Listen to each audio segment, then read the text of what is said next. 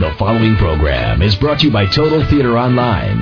The views expressed do not necessarily represent those of the staff or management of WGBB. You're listening to the station that serves your community, 1240 WGBB. And now it's time for Dave's Gone By with David Lefkowitz.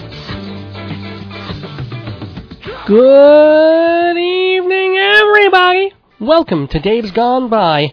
January 12th it is, and time once again for 90 minutes of talk radio, music, comedy, and nostalgia brought to you by Total Theater and Performing Arts Insider magazine. Now, this is not, by nature, a nostalgia show. I'm not Joe Franklin, and I make that distinction because he's one of the few people on the planet I'm taller than. But I love Joe, who takes credit for coining the word nostalgia, or at least its popular usage, the word goes back to 1770, taken from the Greek meaning a longing for something past, a yearning, a homesickness. Well, tonight we indulge in a little house sickness. Television fans, prepare for a treat because we'll be talking to one of the TV moms of the yuppie generation, one of the epitomes of a loving matriarch coping in not always easy situations. But hey, if Carolyn Ingalls can endure floods and fires and mixed marriages and blind children and dead babies, she just might be able to survive this show. But that's right, Karen Grassle beamed into your living rooms for eight seasons as Ma Ingalls on Little House on the Prairie. Tonight, we'll coast through your radio waves on this program, Dave's Gone By. And as I said, nostalgia isn't a mainstay of this program. I know the title can be deceptive. Dave's Gone By, people think of Days Gone By, and that's cool because we do play some old music from all different decades and we reminisce about history. We sometimes celebrate birthdays of famous people and musicians and celebrities. But it's not like you'd hear this show blaring through the doors of a nursing home. It'd be nice. I wouldn't mind reaching an elderly audience, especially one with disposable income and just a little decimal confusion when they write out checks with my name on them. No, but a little nostalgia is a good thing. It's a coping mechanism. You go through ups and downs over a certain period of time, and you try to dwell on the good parts. Everybody gets dreamy when talking about the 1940s because Sinatra was crooning and Rosies were riveting and Proud Boys were overseas and life seemed simpler. Unless, of course, you were overseas and some kamikaze pilot decided his life was worth sacrificing to expunge yours, or you came back crippled or physically debilitated, or you lived in poverty, or you were black living in the South. Yesterday's KKK pin is today's eBay curio. And sure, the 50s were fun.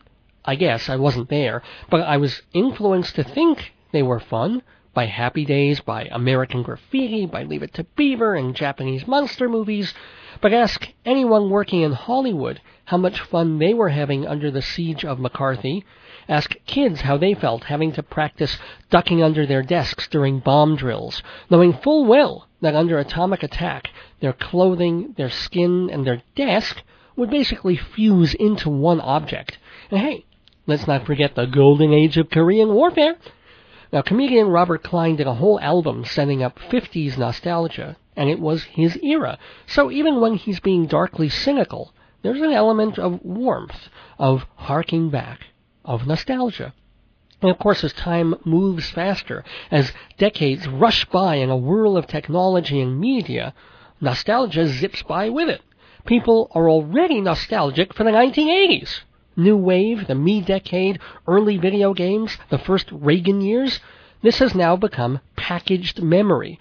Look at the VH1 specials or Taboo on Broadway, the show by Boy George about Boy George and starring Boy George, but not as Boy George. He's played by another actor. The show is basically a fond look back at an era that seemed incredibly weird and decadent at the time. But in retrospect, well, you put that sheen of age on it, that sepia tone of years, and it's like ah. remember when the kids all dressed up like transvestite stormtroopers and geisha girls and danced all night to blaring repetitive music and did incredible amounts of drugs and had indiscriminate straight and gay sex and were incredibly selfish and died of drug abuse, alcohol abuse, and AIDS. Oh, those were the days. What times we had. But they say survival is the first rule of victory. So everyone who survived that decade and maybe really did enjoy it, I guess they're entitled to put whatever face on it they want to. You can always look back in anger. But it's probably better for your blood pressure to look back in fond, quizzical bemusement, which is kind of what this show tries to do every week. Certainly anger creeps in every now and again when there's something in the news or some ongoing injustice that rouses my ire. But basically, Dave's Gone By is a way to look at the week and the world in a skewed, kind of off-center, kind of what the hell are we doing here kind of way. We do it with music, we do it with sketches and monologues, and we do it with a news gone by, a weekend update style roundup of the week's headlines and head scratchers, and we do it every Monday night. 6:30 to 8 p.m. on AM 1240 WGBB and AM 1240 WGBB.com live streaming on the internet. Now, the internet was down for a couple of days last week, and my show on the 5th did not stream. I do apologize for that. The station took the web audio down for a couple of days, and apparently they improved it a bit. I don't know all the technical stuff, but they say that now a lot more people can listen by internet at the same time.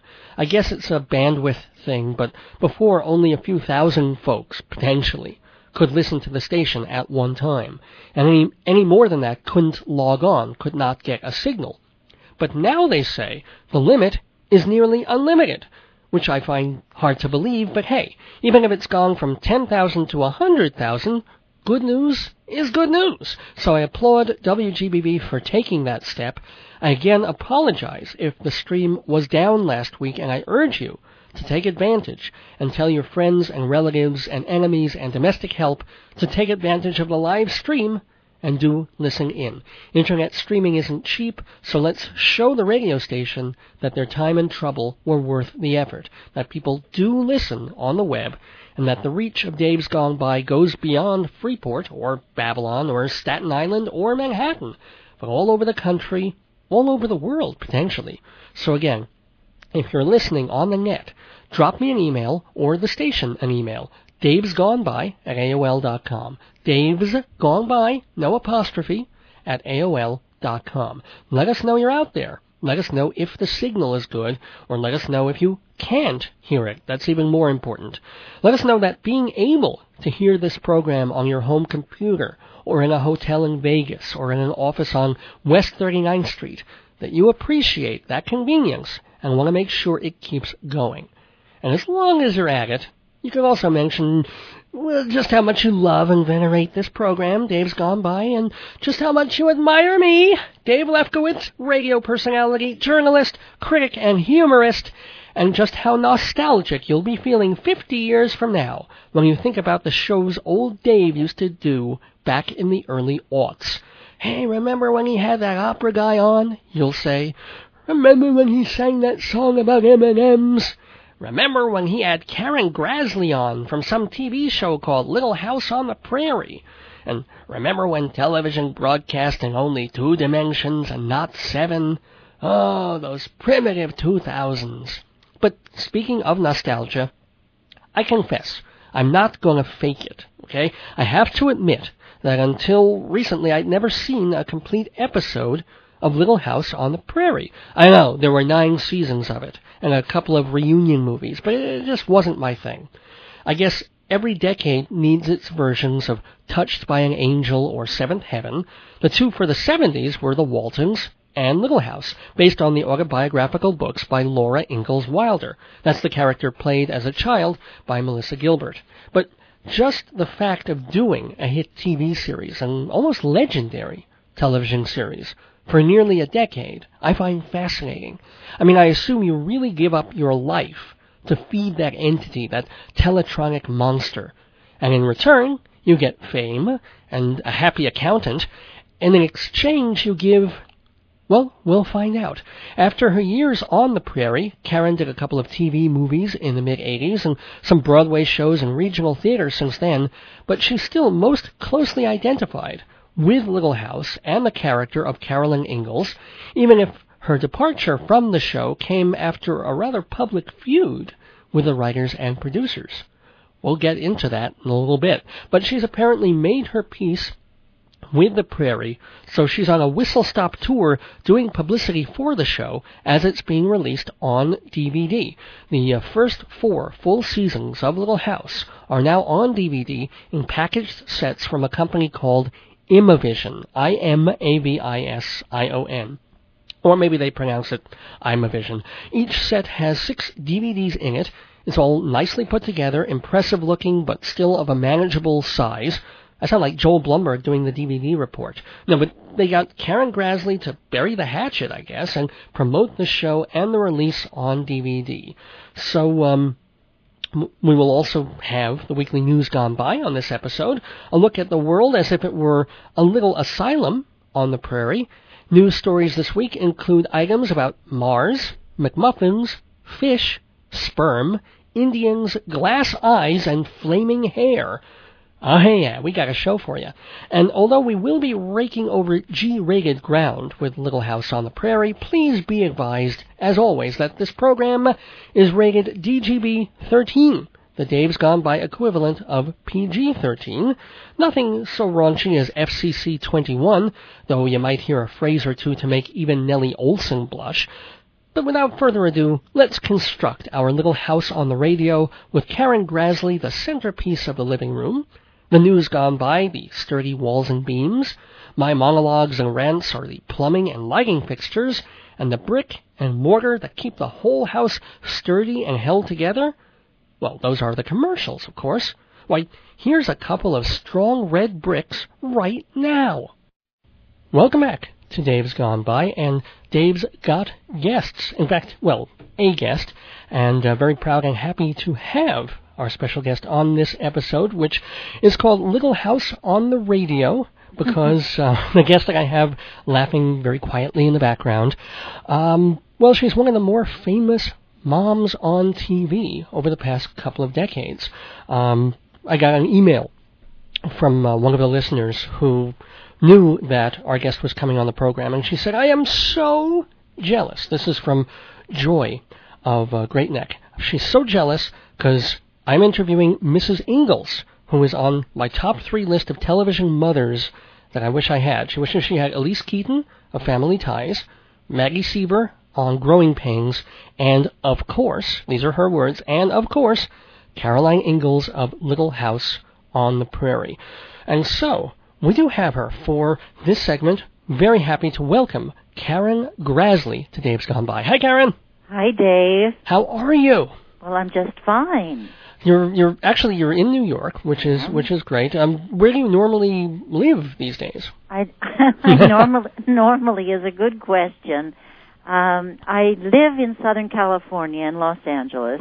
Mm-hmm. Uh, however, I have been very much a gypsy for the past almost nine months, and um, that's because I was at the Oregon Shakespeare Festival for six months last year. Mhm. And since that season closed, I've been in Northern California, Los Angeles, Philadelphia, New York, Hawaii, Los Angeles, and here I am in New York again. And it's since the OSF, it's basically been promoting uh, Little House, or have you been doing more regional theater and, and stuff well, like I've just been all over the map with different things. Some of it has been for the new DVDs that are out? Mm-hmm. of Little House, and some of it has been strictly pleasure. Okay. Hey, Hawaii. Which one was Hawaii? that was pleasure. I figured. Yeah. Okay. Um, so, all right. Why don't why don't we start then with uh, the basic push? The the reason that um, you know you're you're doing some of this traveling and, and some of this promoting. Yes. There is a DVD or several DVDs out now of the seasons of Little House. I think it's the first four complete entire seasons. Well, I'll tell you what it is. It's um, the first three seasons, Oh, oops. And- yeah. and the fourth season will be out in February in time for my birthday, Uh, wh- when is your birthday, by the way? the 25th. Make a note of it, everybody. Send your presents to Karen wherever she happens no to be that presents, week. please. Um, and and the present uh, that maybe you wouldn't send Karen, but the the present that you would send each other for your birthdays are these DVD series. They're they're um. I do have a, a packet of one of them. It's very nicely done. There's six is, isn't it? six DVDs in a set, and it, it looks like a little book almost, uh, yes. almost like a children's it, book. It takes up very little shelf space. You know, these videotapes were so cumbersome. And these DVDs are great because it takes up less space for a whole season than it took up for two hours. And do they have extra stuff on them? You know, they don't have the extra stuff, but I do know that some of the specials are available, like the pilot Hmm. and the um, they have extra photos. You know, um, still photos. Okay. But they are thinking about whether to put on some extra stuff for the uh, ones that are to come out in the future. So I guess it would be good to hear from people if that's something they would enjoy. Well, I mean, I can almost assume that it's something that they would, but sure, people people should. know. What is the the company? Is Imavision or Imavision? How Yes, and that's a very good company out of Montreal, and um, I've been working with them on this, and uh, it's a privilege because you know this is our 30th anniversary Wow. of Little House on the Prairie, and I can still be very proud of this product. It stands up. let's go back. Let, let's think in terms because people basically know you as know, this character, Carolyn Ingalls, and we'll, we will certainly get to that. In fact, half the questions I'm going to ask towards the end of this segment will be from uh, that reader in Great Neck because she's was such a big fan and has all these questions that I don't even, you know, aren't even in my consciousness. But before that, let's go back to Karen Grassle when she was first um, coming into her own as an actress, as a performer. Now, you, you graduated from UC Berkeley, Yes. and then you had a Fulbright scholarship, in fact. yes. And then, was it acting all the way, or was something else? No, it was acting all the way. I I had a Fulbright to London to study acting. I came back and got my equity card and did my first season here in the States at a resident theater in Memphis, Tennessee. Wow, is it still there? I didn't know there were any theaters in Tennessee at this point. Yeah. No, it isn't. Um, I think there uh, is another theater there, though, now. And uh, then I came to New York City to um, try my fortune, and it was very trying. I did land a couple of good jobs right away, but then I had one of those dry spells where you wonder if you'll ever work again. And um, then I I did have some nice work here um, on Broadway and for Shakespeare in the Park, and um, I did then go back to London to teach uh, some voice work, and I joined a Shakespeare company over there, and I was doing Shakespeare.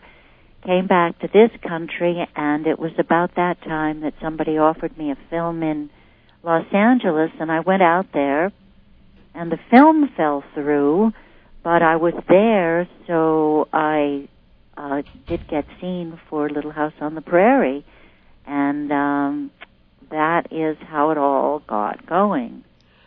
And okay, here's a question, and this did not come from our, our friend in Great Neck, but um, I, I hope it doesn't stun you with this. Who is Kay Dillinger? Kay Dillinger. Kay Dillinger and Gabriel Tree. Who Oh. are these people? Those were names that I thought up that I should change my name because before I got Little House on the Prairie, I had done so many jobs and I had had um, what I thought were some good opportunities, but I still didn't have what I could call a career. And I had spent all my savings while I was working with this Shakespeare group in England. And I thought, well, you know, maybe what I need is a new persona. If I change my name and make up a story about who I am, then maybe I'll become a big success. So I was toying with those two names. Kay Dillinger I chose because of the gangster Dillinger, Right. and I thought that will make me tough, and I'll be able to stand all the rejections. Wow. yeah. And Gab- and why? I mean, a relatively male-ish name.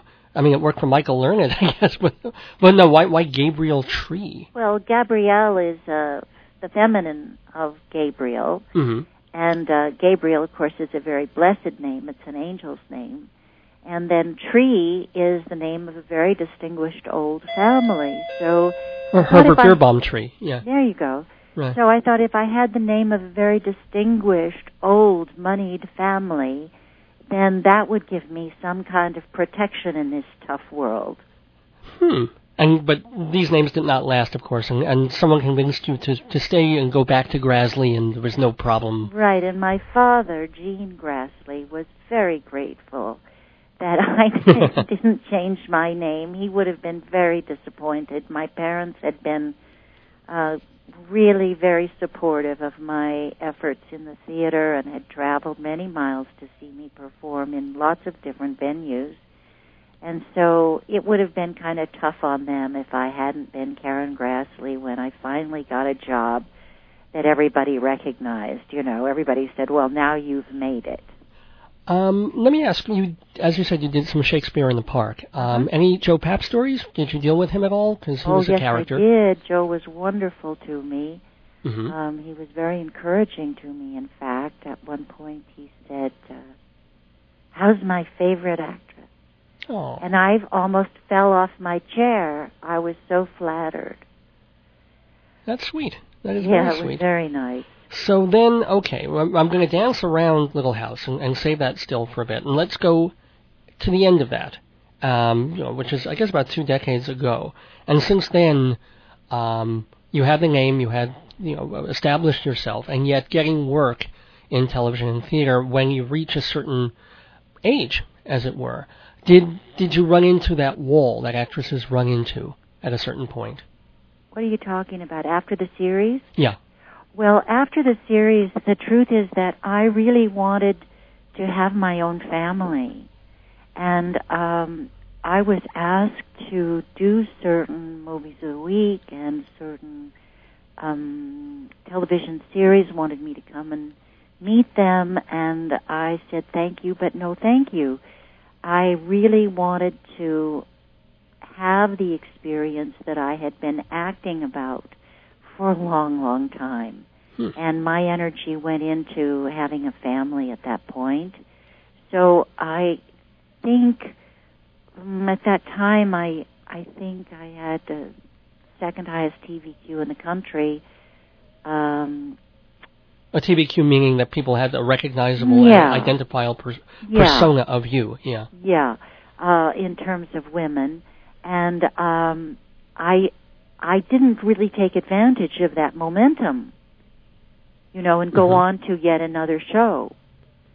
I really felt like the wonderful thing about Little House was that it had freed me economically, and I could make my own choices about what to do with my life and what to do with my career. So I really wanted this family, and um, I married, and I uh, had three stepchildren, and um, my husband and I adopted a little girl baby, and uh, this is my daughter that I've raised, and uh, it's been extremely um, satisfying for me to be a parent. And so it was possible for me to do the odd job here and there, hmm but I felt like after all I'd waited so long to be a parent, I didn't want to miss those years. Right. And, And but, so then yeah, I did work in the theater. because that allowed you to do short-term things Yes. and to, to come back after like three months and Yes. or two months even. Yeah. Yeah. So that basically, you know, I was either uh, able to be home with her in the afternoon or home with her in the evening. And now that I guess I don't know how old your youngest is, the youngest a- adopted child, but I assume you're it's sort of out of the nest at this point. You're able to do. she's yes, she is out of the nest. So and- are you now looking to do more steady? Are are you looking to get back into the world of TV, or are you still very comfortable you know, just uh, not just, but doing theater and doing lectures and doing that kind of thing. Well, I don't think of it as just, that's for sure. Right. I love the contact with the audience. I love uh, doing um, very fine writers, whether they be Shakespeare or another classic writer, or whether it's a brand new writer. I've done a lot of original work too. I was active at the uh, Actors Theater of Louisville in the Humana Festival, Mm-hmm. and um, to me, it's just satisfying to do good work. And Mm, um, yeah. particularly for an actor, I think it's very gratifying to have that personal, physical connection with your audience. Well, if now I guess we will go back to um, Little House and, and the character that you established on that, and the Uh-huh. fact that it is a very beloved series in its way, and yet during the the later years, you did I I it was pretty open that you had some difficulty with how little your character was allowed to do. Um, do you want to you know go into that at all? Well, uh, you know, the guys that that uh, developed Little House and uh, a lot of the writers for it did come out of Bonanza and the whole Western uh, métier, Mm-hmm. and so they were oriented to a guy's point of view. And I was looking for this character to expand and to be more representative of the strong woman that she actually was. Uh, so sometimes I was very frustrated because, you know, they'd give me more coffee, dear. Right, yeah. and I wanted, and I wanted to do more. They were very, very, uh, important creative years for me as a, as an actress and I, you know, there were a lot of parts going by while I was on the series. Right. Um, What happened? No, I think that's on your side actually. What? that, that little musical thing. So, um, not sure what that was, but it was kind of kind of cute, kind of sweet. Um, now getting to some questions from Joy of Great Neck, who, is, as I said, was a, is a huge fan of Little House. So don't blame me for these if, if you don't like them. But um, okay. okay, well, well, let's start with. Um, well, I mean, I, I think I can answer this one, but do, do you think it was a good plot move for the writers to have Mary, Laura's sister, go blind? Oh, it wasn't a plot move. It was actually what happened to Mary, the character that uh, the series is based on. You know, these were all real people that lived in the 1800s. hmm And uh, Laura really did write these books when she was an old lady, and Mary really did go blind. Oh, okay. And uh, that was not a decision made by Hollywood producers. That was something that was known in advance that that would come about, uh, just as it was known in advance that Miss Beadle would only do three seasons and then a new school teacher would come on. Oh, okay. And but when the show became popular, I guess I'll rework the question then. Was there any pressure to to not have the blindness angle from the higher ups, from Not at networks all. that didn't want to rock the boat or anything? Not at all. Cool. In fact, that was a, a very beautiful uh, episode uh, when Mary lost her sight, and um, Melissa Sue Anderson was nominated for an Emmy for her work in it. Uh, so I think everybody was pretty happy about it. Cool. I mean, of course, it was terribly sad for the audience. Well, yeah, but but the the actual writing and, and the issues being dealt with were important, and, and the acting Yes, rose to meet things yeah. do happen. You know, I mean, people do get illnesses or develop handicaps, and then people have to deal with them. Oh, absolutely. I mean, look at South Park. Kenny dies in every episode. So. um, but how about also where the the outside, uh, well, the media world impedes upon the actual production world? So, Can you? I'm sorry. Can Oh, you phrase that again? yeah, in other words, um, like one of the things our, our, our listener brings up is that uh, perhaps was there a problem when Michael Landon, who was identified as this very wholesome Charles Ingalls, you know, he had that whole marriage thing and he married a much younger woman. I mean, did that stuff, did outside stuff, in any way impede or or or make or sour or soil the inner workings of your day-to-day, you know, TV life? Well, you know, Michael was the creative person who made all final decisions on our show. And um, if Michael was affected, we were affected. Um, it Mhm. was, needless to say, extremely awkward when he was falling in love on the set, and we knew his wife. You know, I mean, that was that was extremely awkward. But you were still able to get around it and um, and and do what you had to do. Actually, no, we were yeah. all professionals, even the children. I would love to know, and, and this is just a question from me, and this this is one of the ones I really wanted to ask someone who is who was on a an hour long TV series. You know, I guess you did 26 roughly episodes a year Uh-huh. for the, the course of a week. What was your life like? You don't have a life. Right. So You have a series. so let's say unless Sunday you're morning. yeah. doing unless you're doing a half hour comedy, then their schedule is completely different. But um, this was nine months out of the year, and I would say my own schedule.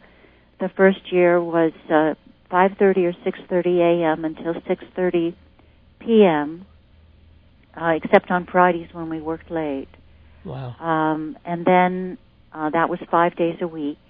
And then um, when we were on distant location, which we were two or three times a year, we worked six days a week. So basically, uh, when I got home from work, there was basically just time to eat and sleep and get up and go to work again. No, you didn't have to. Did you have to do any memorizing on your downtime, or at least? Yeah, sure. would- oh, even that would have to. You have to read scripts on the weekend. You wouldn't have. yeah, sure. Oh wow. So Sure. it really And- was like an 80-hour a week job, or or maybe even more. Well, it was it was a lot of hours, especially the first couple of years, and uh, especially for Mike and me because Mike was directing about half the shows, and uh, for me, the children uh, had limited hours because they had to be in school, and they also had to go home earlier. So very often, what would happen at the end of the day was that I would go back and do every scene over again, uh, changing costume, changing hair, uh, and play the scene then with the script supervisor for all my close-ups. Wow. So I might do all my close-ups, uh, you know, after 5 p.m. every day.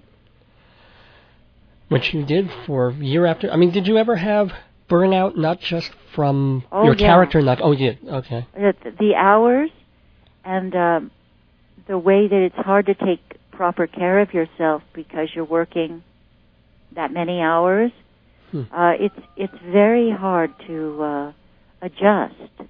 Uh, s- I think some people are just you know really tough workhorses and and it doesn't bother them, but a lot of people develop um, illnesses. A lot of marriages break up.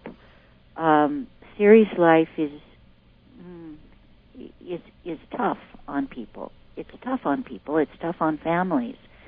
And one of the reasons people uh, on the crew adored Michael was that it was a, a show that was wholesome. It was a family show, and they pretty much could count on going home at six six thirty at night, which was a lot better than any of the police shows, for example, where they were out on the streets until two three in the morning a lot of times. Hmm. Um, and, now let me take the question back.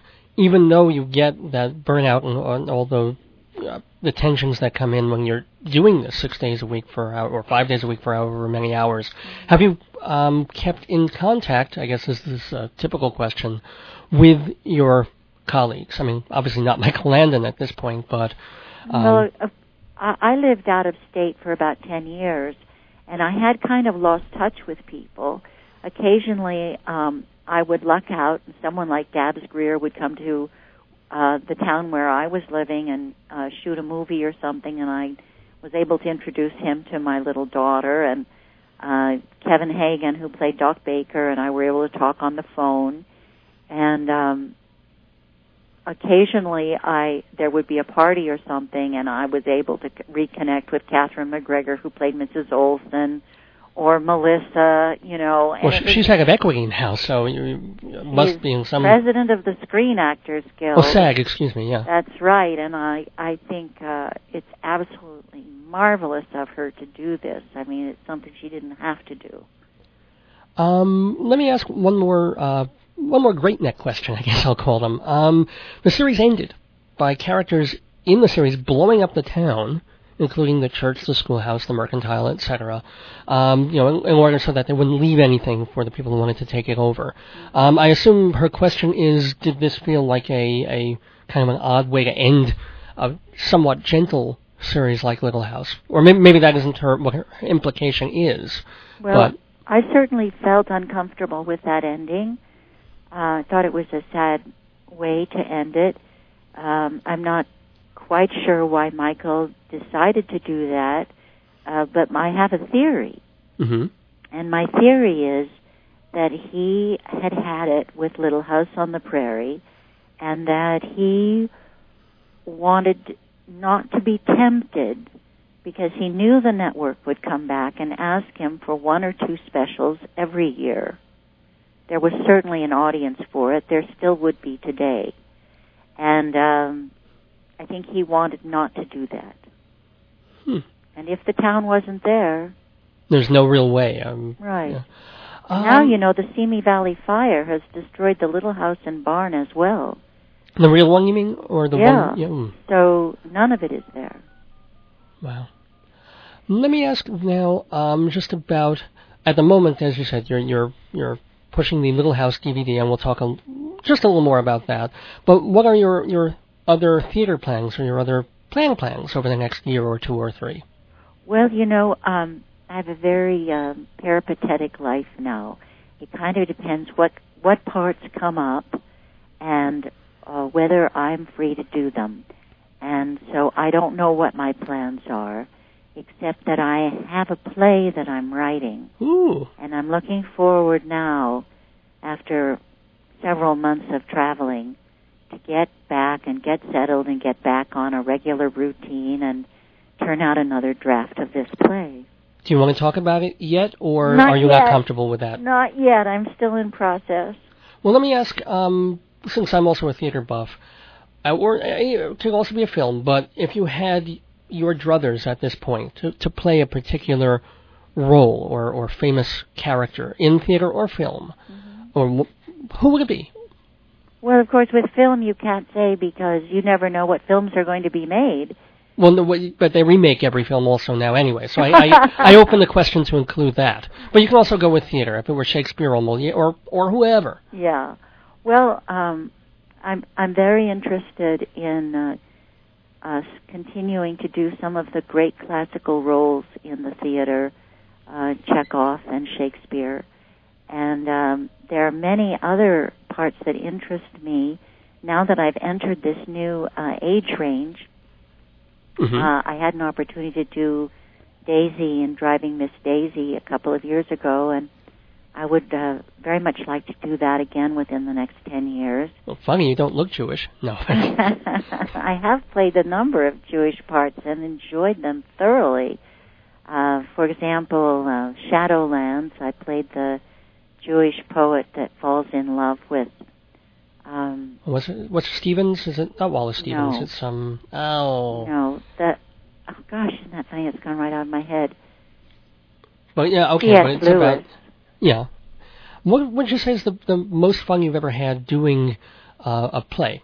The most fun I've ever had doing a play. Yeah. Oh, I've had the most fun doing a number of plays, and one of them was Wit. That was about three years ago. That that was fun. That was so much fun, and I'll tell you why. Uh, the character, although she is uh, receiving the most extreme treatment for her stage four ovarian cancer and is going through hell, has a very brilliant mind and a very ironic take on her circumstances and gets to stand right down stage and tell the audience how she feels about it and what she thinks about it. And the relationship with the audience in that is phenomenal.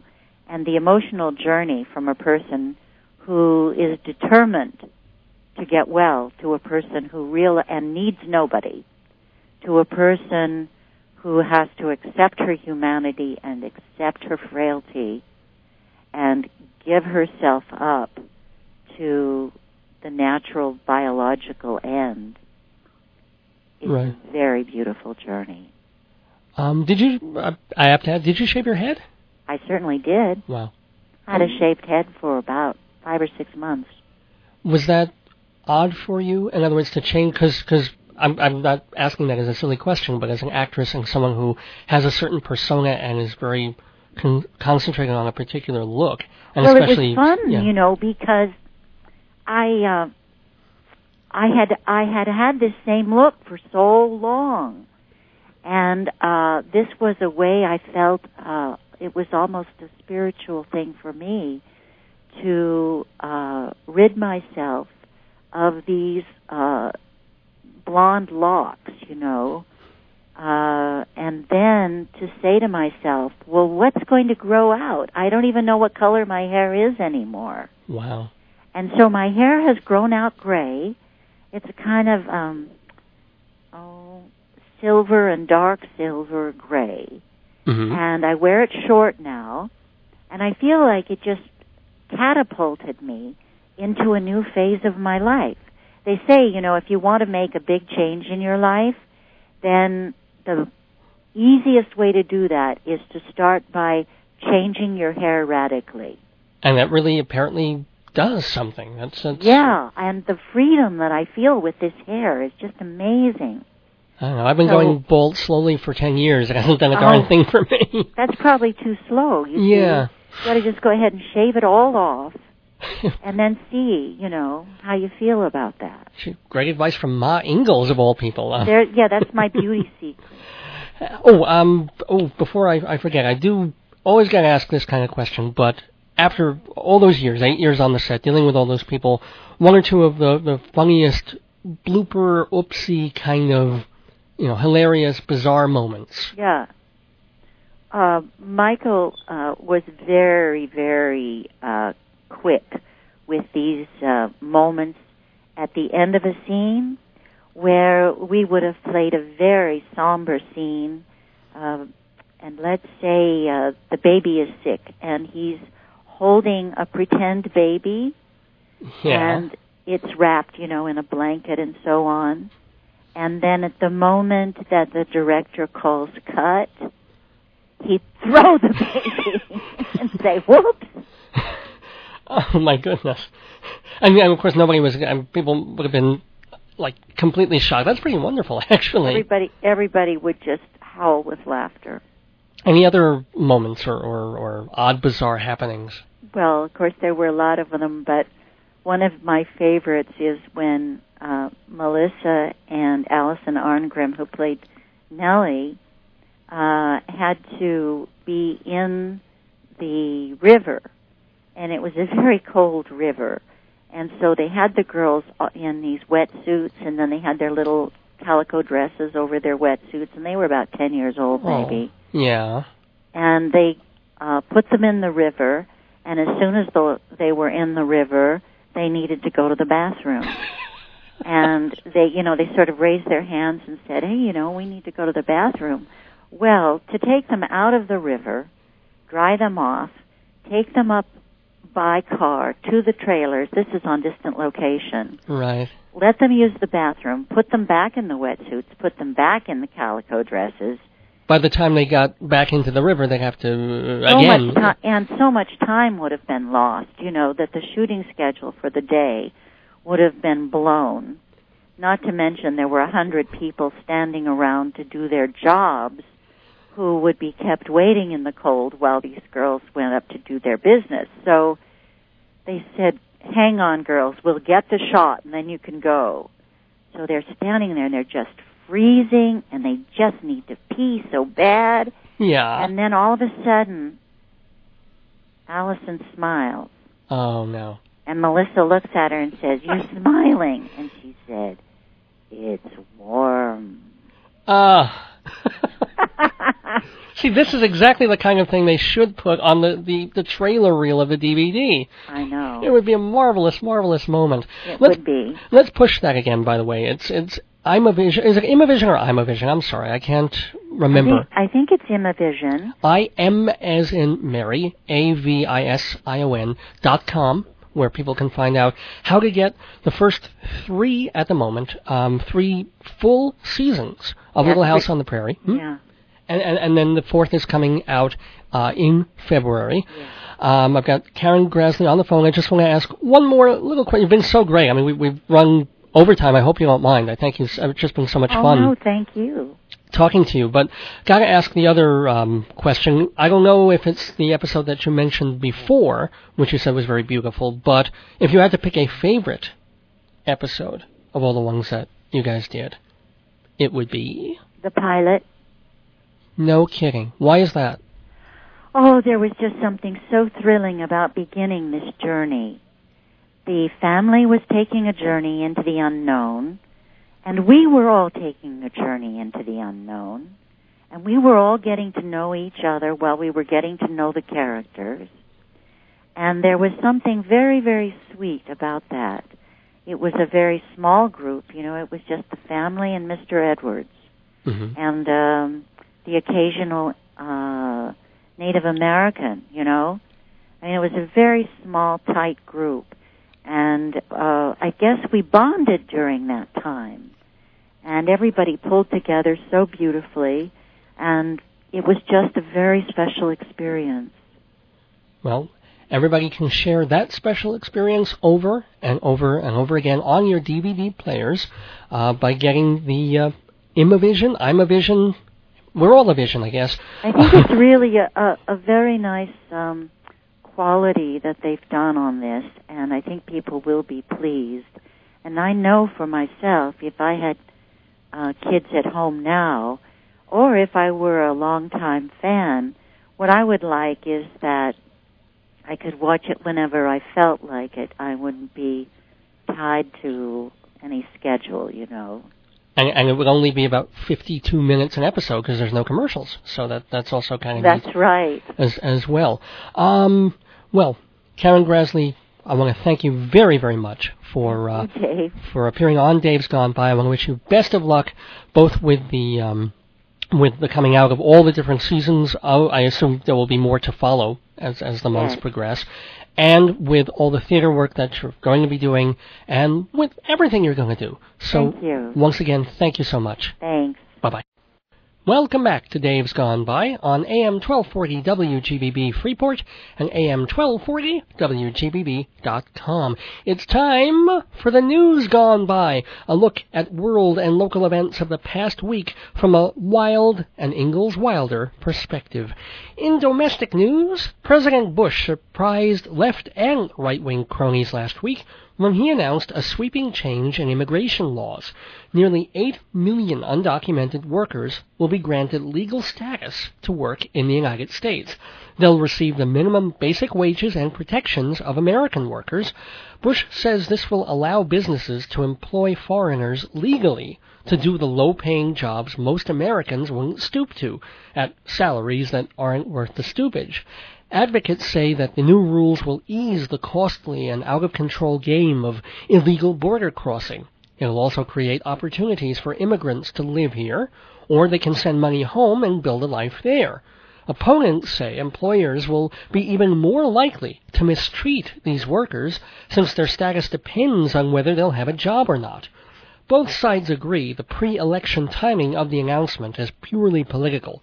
Newsday quoted one resident calling it Hispandering, i.e. pandering to the Hispanic vote. True or not, immigrant groups have to be pleased that the U.S. will also give out far more green cards. That said, they are making the test for American citizenship a bit more difficult. Not only must emigres prove they can speak English, know who the president is, and understand the democratic process, but they also have to be very, very clear whether or not they want fries with that. Speaking of distant lands, Hillary Clinton found herself in a sorry state of affairs trying to curry the favor of the Indian community last week.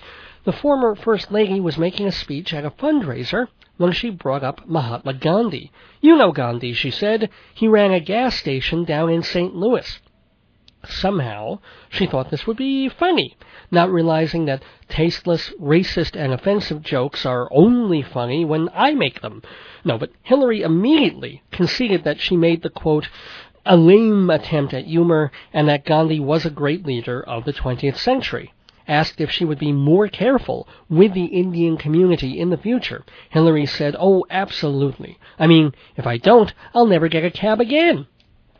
In science news, photographs taken by a NASA space rover have given us our best look ever at the planet Mars. Judging by the pictures, Mars is basically a vast wasteland. It's barren, dusty, bumpy, flat, and red, leading NASA officials to compare it most closely to John Goodman's ass.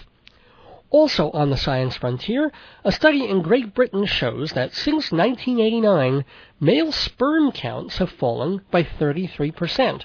According to a survey of 7,500 men in northern Scotland, the average sperm count in normal men dropped by nearly a third. Scientists are pointing to drug use, alcohol consumption, smoking, and obesity as factors contributing to sperm count decline. Environmental problems like pesticides and chemical pollutants are also to blame, and because the study was done in northern Scotland, it could simply be that men have gotten drunker and sheep have gotten uglier. Asked to give his opinion on the whole sperm count problem, American Idol star Clay Aiken said, I don't know, tastes the same to me.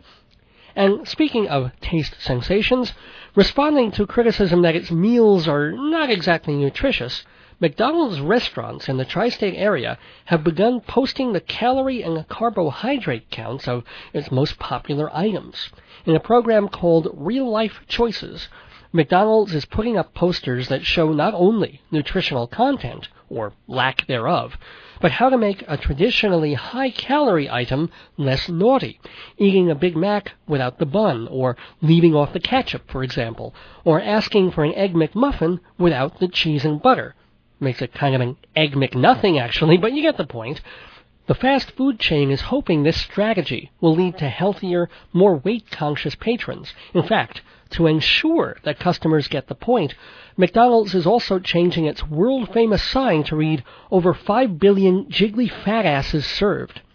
Also on the food front, just a week after officials panicked everybody about mad cow disease, now a study warns of bad fish distaste published in a journal called Science, the study says that farm-raised salmon have 10 times higher level of contaminants and insecticides than wild salmon. Just our luck. Wild salmon are far more expensive and only available a short part of the year. So people are caught in a paradox. They're warned by doctors not to eat red meat because of cholesterol, and they're spooked by the FDA over mad cow. They're told to eat fish because of its healthy oils and nutrition, but now they can't eat fish because it's poisoned with mercury and dioxins. Government officials are downplaying the new report, of course. They say people should keep eating fish several times a month because the levels of PCBs in fish are so small, there's almost no chance of your getting terminal cancer between now and the next election. In celebrity news, Dr. Gilbert Lederman, no, he's not the celebrity, but he treated a celebrity, George Harrison. When the ex Beatle was dying of cancer, Lederman was his oncologist, giving him radiation therapy, excuse me, and chemo. Now, the good doctor is being sued by Harrison's family, who say that although his care was totally skillful and competent, I mean, the patient died, but still, Lederman's bedside manner was just a wee bit selfish. The Harrison clan alleges that even though George was incredibly feeble, drugged, and basically non compos mentis, Lederman forced him to pose for pictures, sign autographs, and sign his son's guitar. It was kind of an unspoken quid pro quo for treatment. Staten Island University Hospital, which is also named in the lawsuit, isn't commenting, though they do say Lederman's contract will not be renewed. For his part, Dr. Lederman says he's done nothing wrong, though he's volunteered to donate the signed guitar to charity. He also says that all of Harrison's actions were completely voluntary, and as such, the doctor refuses to part with his most prized memento, a life-size bust of himself molded by Harrison with his own hands out of his own vomit. Now here's a model example of irony. A hairstylist was filling her tank at a self-service Georgia gas station when her hair caught on fire. Static electricity was the probable culprit. Her hair rubbed against her clothes and then mixed with gas fumes. I started beating my hair, she told the Associated Press, to get out the fire, and then I saw flames coming out of the gas tank. The fire department put out the blaze, and the woman had to cut her hair and get her truck fixed. Asked about the experience, she put the best face on it and said, Hey, I was just going for the 1990s Michael Jackson look. And since we mentioned Michael, it's only natural that the next news item is about a 13 year old boy, or rather about his mom, Ayadeli Nzinga of Berkeley, California. Well, she was trying a homemade cure for the child's head lice. She doused his hair with gasoline. Only problem was, she did it too close to the stove and he became a human torch. Said the mother, quote, One minute I was twisting the gasoline out of his locks and the next minute my baby was on fire, unquote. Well, Koran Nzinga suffered burns over 23% of his body, and the worst part, even after all that, he still felt lousy. Yes! yes! It's the Dave's Gone By Bad Pun of the Week. Perhaps the worst one we've ever done. Because every week we make a play on words so hair-raising, so unkempt, so freaky styly that we have to call attention to it with the comedy bell. Ask not for whom the comedy bell tolls. It tolls for bad jokes. But bad jokes make for good advertising because you can advertise your product, event, or service in conjunction with this segment. Or pick another segment. The news gone by, the world weird web, Dave's gone cultural, Dave's got guests, or another advertisement. Yeah, that's right. Be creative. Be the first advertiser in history to advertise another advertisement. Maybe your product isn't so hot. Maybe you're a lousy plumber or a clumsy architect, but you hear another advertisement that sounds really true and exciting. Well, there's no rule that says that you can't sponsor them with your crappy product. And this way, you link your own mediocrity with something good, thereby raising the level of your product just by association. Like, if a bum on the street smokes a cigarette, it's a cancer stick. If a hot model smokes the same brand, it's crazy sexy cool. So, if you hear me advertising the Tandoor Grill, a fine, tasty Indian food restaurant in Rockville Centre, maybe you've got a greasy, filthy little diner in New Hyde Park with roaches and dog urine in the souvlaki. Your diner can sponsor the Tandoor Grill's commercial. For example, this ad for the Tandoor Grill is brought to you by Lembeck's Carousel Diner, where disease is no longer a concern. You see? Or maybe you have a newsletter or magazine and you want to sponsor the ads I do for Performing Arts Insider, the theater guide. So we could do something like the previous ad for Performing Arts Insider was brought to you by Pregnant Lesbian Foot Fetish magazine. They can't see their toes, but you can. Anyhow, if these ideas are just a little too far out for you, then sponsor a segment the old fashioned way, or just run an advertisement from 30 seconds to a minute or 90 seconds, all at amazing rates, because advertising on Dave's Gone By works on three principles repetition, humor, and repetition. And it helps us reach thousands of listeners every week with your words through mine. So if you want an easy and dirt cheap way to tell my listeners what you want to say, advertise on Dave's Gone By. Call 516 295 1511 for all the details. 516 295 1511. Remember, you're reaching local listeners and people all over the country via the internet. And don't forget, we can include your link on our website and mention you in our weekly emails to loyal listeners. So don't miss out on this opportunity. 516 295 1511 or email Dave's at AOL.com. By, no apostrophe, at AOL.com to sponsor the Dave's Gone By Bad Pun of the Week. Don't be good. Be punderful. Okay, now much as News Gone By tries to be an equal opportunity offender, right, left, white, black, fish, meat, we try not to go for the easy ethnic stereotypes. I mean, we do all the time, but we try not to. But sometimes, well, here's a story from Warsaw, reported by Reuters. A consumer electronics chain's idea of starting a sale at midnight went badly wrong in Poland Friday when looters went on a rampage. Said a police spokesman, quote, Several individuals were very violent and were probably under the influence of alcohol. 150 policemen had to use batons to restore order at the Lodz branch of Media Market after 3,000 looters smashed windows, wrecked cash registers, and helped themselves to merchandise. A dozen people were treated by ambulance crews for injuries. A spokesperson for the Chamber of Commerce reminded the press that Poland is still relatively new to capitalism, and he said that all things considered, the sale was a great success because the previous year, 3,000 Polish people brought their electronics to the store and demanded the owners pay them. And if you think I'm picking on Polish people, You're right. Here's another story from last week, also Warsaw, also Reuters. Three Polish divers at a New Year's Eve party face a police investigation for illegal fishing and animal abuse. They were shown in a newspaper photo plying a freshly caught fish with champagne. And you can see that photo on my website. It's not doctored, it's right up there. hometown.aol.com forward slash Dave's Gone By. There's no www. It's just hometown.aol.com forward slash Dave's Gone By. You will see the picture that ran in Poland's Nowa Trybuna daily newspaper. And there they are, three frogmen in a lake, one of them tipping a bottle of Russian bubbly into the mouth of a medium-sized pike. Uh, one of the divers told news agency PAP that they had found the fish half dead and, quote, wanted to restore it to consciousness by treating it with champagne.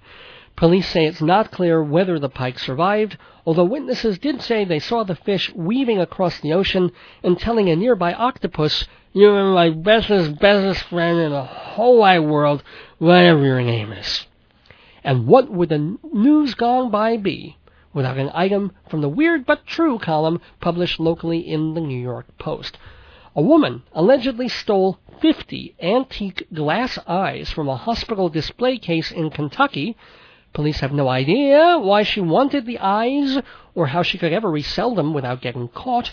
Asked if the woman was undergoing psychiatric observation, the police chief said no, but she is under constant surveillance.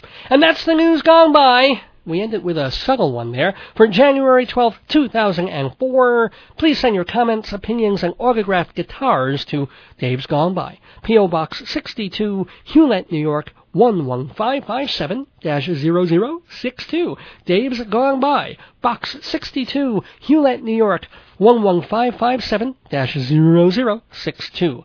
It is always a joy for me to get a response from people who listen to this show. Great to know people are listening, are having a good time, are counting the minutes until 21st century music. So if you love this show, if you hate this show, tell us. Send us a letter or an email, Dave's Gone By at AOL.com. Send me cards, send me letters, but please, no glass eyes. They only make my jokes cornea.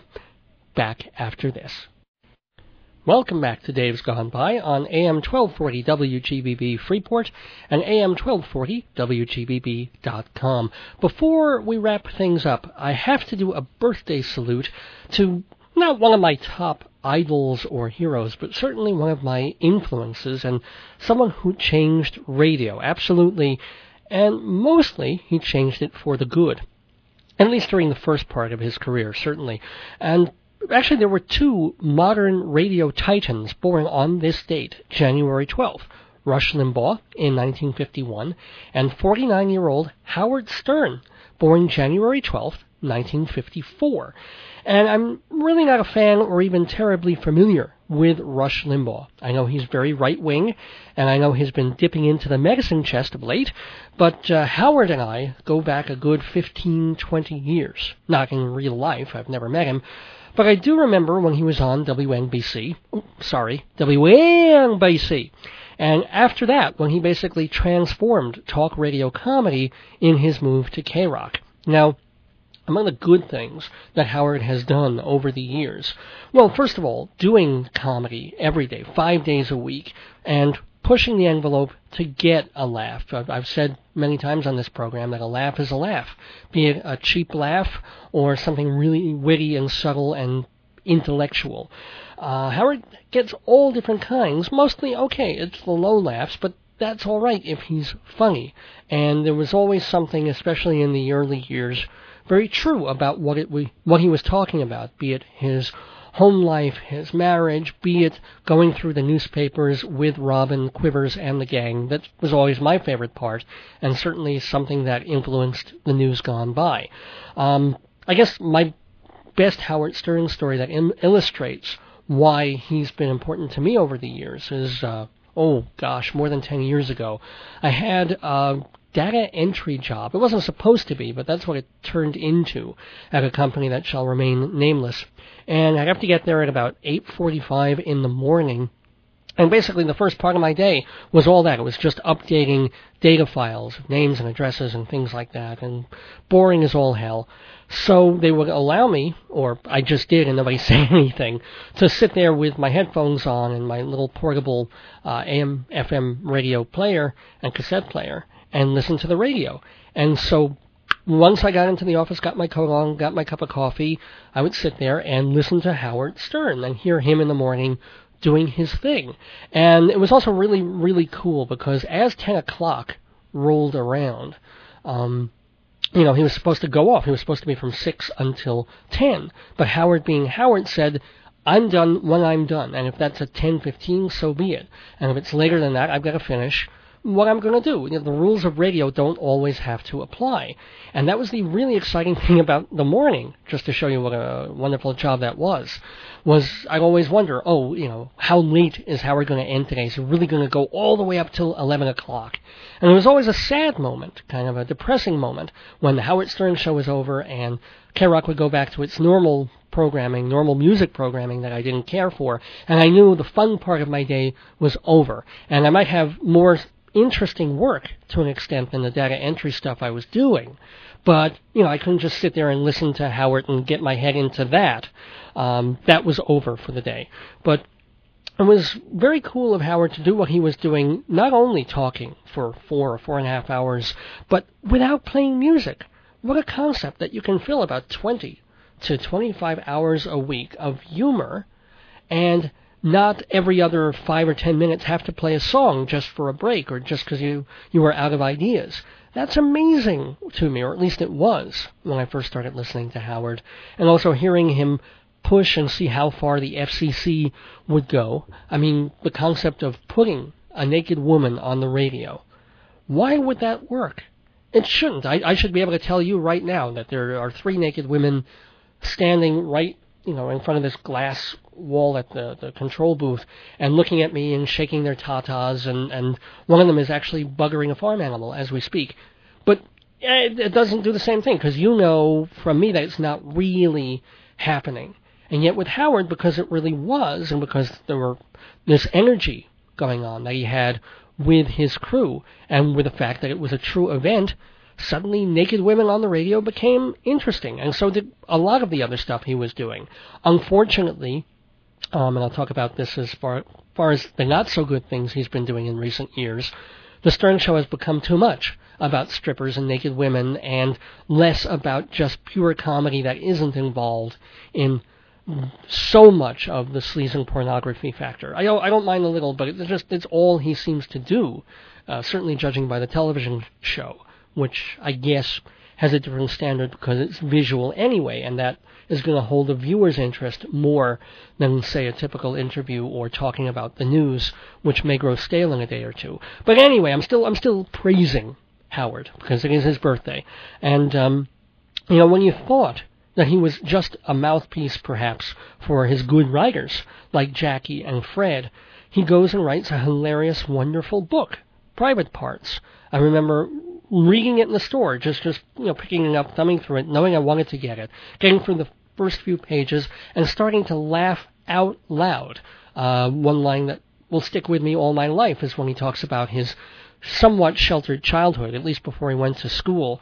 And he said he was so sheltered he felt that he was raised like a veal, which is, one of the great. Mm, I don't know if it's a metaphor or a, it must be a simile if it has like in it, but um, you know that just totally got me. And some of the photographs in the book. In fact, I've got one on my website, hometown.aol.com forward slash Dave's Gone By, that just still breaks me up every time I see it. So, so go give it a look. And even Miss America was pretty good too. The book he wrote after uh, after Private Parts, and then when he really took his big risk and made a movie, first it was supposed to be Fart Man, and that might have been a really dumb, disastrous movie, but he you know put that aside and worked on Private Parts. And he got Betty Thomas to direct it. You might remember her from the role she she used to play on um, Hill Street Blues, and that movie, it made room for some raunchiness and silliness, but it was also very warm and true and different and sometimes brilliantly funny.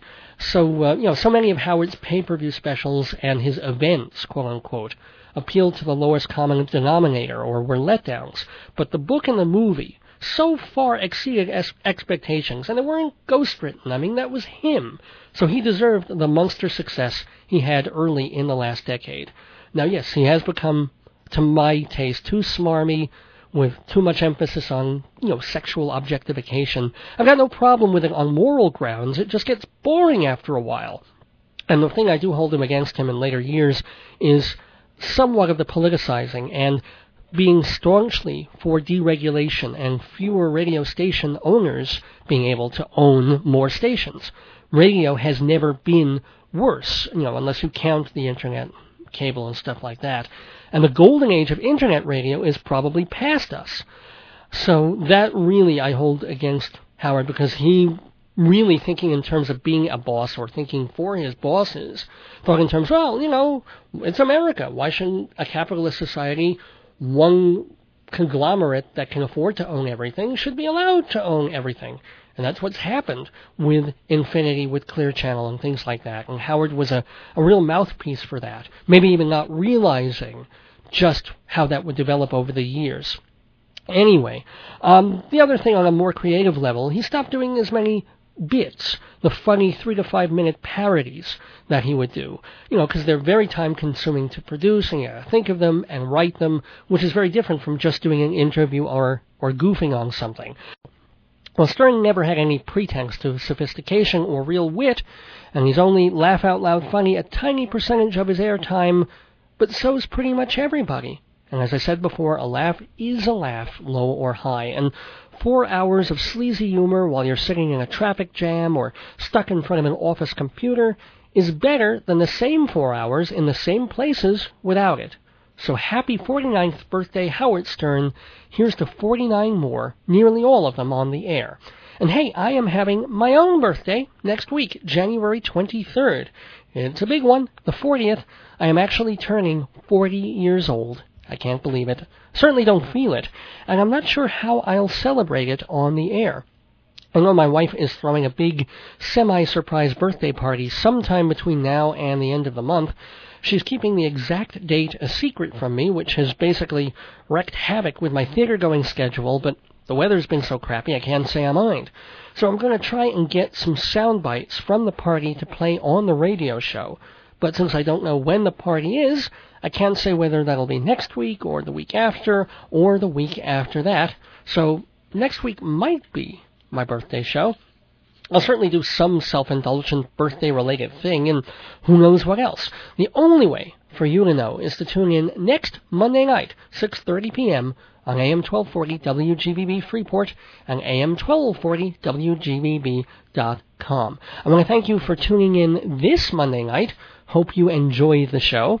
And while I'm on the subject of thank yous, of course, a word of gratitude for Grassle. Karen Grassle, our guest earlier in the program, Little House on the Prairie, three full seasons now on DVD, the fourth coming in February, from the collector's edition from Imavision, Imavision, Eurovision, and keep on the lookout for the theatrical and other endeavors of Karen Grassle. She sent me an autographed photo, which was very kind, and she was thoughtful enough to sign it, as she does all her pictures, with the word peace.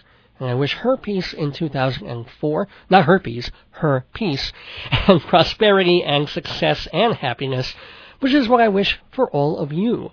Well, not all of you, but you know, most. And I certainly wish it for my good buddy in the control room, engineer Joe Salzo. Listen to his show, his many shows on this radio station, including Your World with Joe Salzone, radio at the speed of now, Sundays at 6 p.m., and the television version of that show, Sunday afternoons at 1 on Channel 20.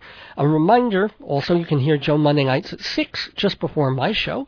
And the Sunday night version of Your World, on which I appeared last week, not not a day or two ago when I was a, a guest, but two weeks ago, I was on the Sunday night program, and that is going to be broadcast on TV, most probably this coming Sunday, January 18th at 1 in the afternoon. Long Island Cablevision this Sunday, 1 o'clock. It's a very fast moving hour. We had a lot of fun, and we both treated each other with the utmost courtesy and professionalism until the last five minutes when all of that went out the window and it became really fun. Sunday afternoon, 1 o'clock, LI Cable Channel 20. And I gotta plug one other show on this station, Bonnie D. Graham, hosting Long Island's Dating, a show for singles and solos and selective somebodies, Friday nights, 6 p.m. I want to thank the Tandoor Grill, of course. Yummy Indian food on the South Shore, 222 Sunrise Highway in Rockville Centre, just across from the Long Island Rail. See their full menu at tandoorgrill.com. Not tandoori, tandoor. Leave off the last I for Indialicious. And if you have some Indialicious comments and ideas to share with me, please send them to my attention at davesgoneby at AOL.com. Snail mail is good too. Dave's Gone By, Box 62, Hewlett, New York, 11557. That's Box 62, Hewlett, New York, 11557. We reserve the right to read your letters on the air, name withheld upon request. Of course, it's my request. You have no say in the matter. If it's a really dumb letter, I'll mention your full name several times and make sure all your friends and coworkers are listening at that moment. Now let's see, we've done the thank yous, we've done the letters, we've done the promos. Oh yeah, it's time for the shameless hawking. One of the ways this radio show survives and thrives is from your contributions. So if you want to support Dave's Gone By, you can advertise or sponsor a segment of the show or buy merchandise like past episodes of the program on cassette. Pretty soon we'll have some on CD, which will be really cool. You can also buy my book, Marriage, Babies, and the End of the World is a book of plays, all of them quirky comedies, some darker than others. So if you like what you hear every week, you just might like what you read. The book, the cassettes, check them out. All on my website, hometown.aol.com forward slash Dave's Gone By. That's http hometown.aol.com forward slash Dave's Gone By. If you forget the URL, just Google search Dave's Gone By, and we are right up top.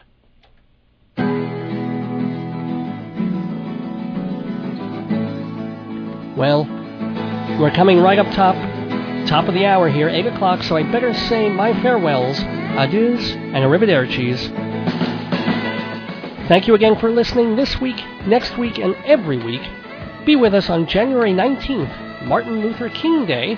Well, not really Martin Luther King Day. He was born on the 15th. But America values its three day weekends more than it treasures its pioneers, so next Monday is King Day holiday. But no vacation for me.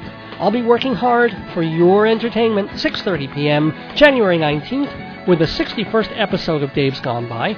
Until then, don't miss your days going by. This is Dave Lefkowitz. Good night. Great Grasley I'm going by. A clear, clean water for to quench my thirst. And I will watch the ferry boats and they'll get high. Against the blue ocean, against the moral sky. And I will walk and talk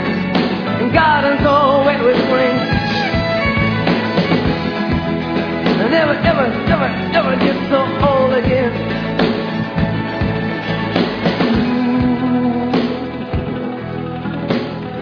Sweet thing.